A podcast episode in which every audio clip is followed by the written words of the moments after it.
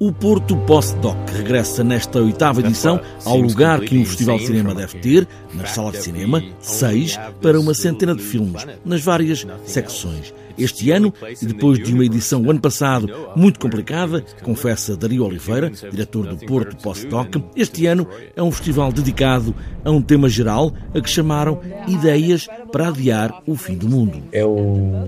nome uh, utilizado a partir das conferências do Ailton Krenak, um mestre, um indígena uh, que, que, que, nós prezamos muito e que nos, e que nos ajudou uh, de uma forma muito generosa a construir este programa. Uh, este programa tem filmes, tem uma série de conversas, numa das quais ele vai participar a propósito de um filme, A Última Floresta, do Luís Bolognesi, que é um filme, é um documentário ficcionado que conta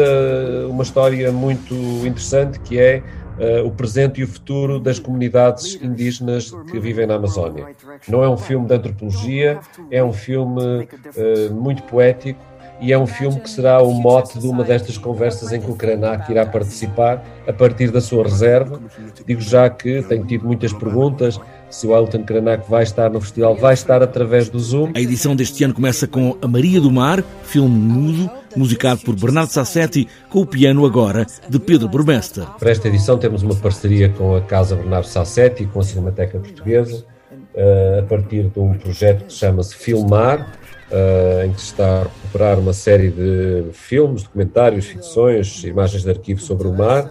eh, que é feito pela Cinemateca com o apoio da E. Grants. E vamos apresentar a Maria do Mar, um dos mais belos filmes da época do mundo, um, um filme do Leitão de Barros, o realizador do Norte. Uh, e é um filme que vai ser musicado uh, a partir de uma partitura original que o Bernardo Sassetti escreveu há cerca de 20 anos, interpretado pela Sinfonieta de Lisboa e pelo nosso conterrâneo, um grande pianista, o Pedro Burmestre. Dario Oliveira, na imensa programação Pega no Lápis, sublinha duas ideias, desde logo o cinema falado, falado em português, nos vários português que existem e depois uma instalação performance de Pedro Costa. Onde há filmes que uh, contam histórias de realizadores africanos, um, uh,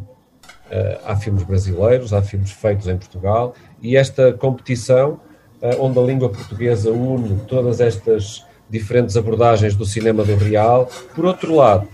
temos uma performance uh, e, uma, e uma instalação do, de um dos nossos cineastas mais brilhantes, vivos, Pedro Costa, que se chama As Filhas do Fogo. Será o encerramento oficial do festival, dia 30 de novembro, no Coliseu de Porto, em que o palco do Coliseu será transformado numa caixa negra, numa, numa caixa negra gigante, uh, para contar esta história. Uma história de imigração, imigrantes, com vídeos feitos pelo próprio Pedro Costa e com canções de vários cantores que aceitaram este desafio de cantar um outro mundo mais feliz para onde querem chegar os emigrantes.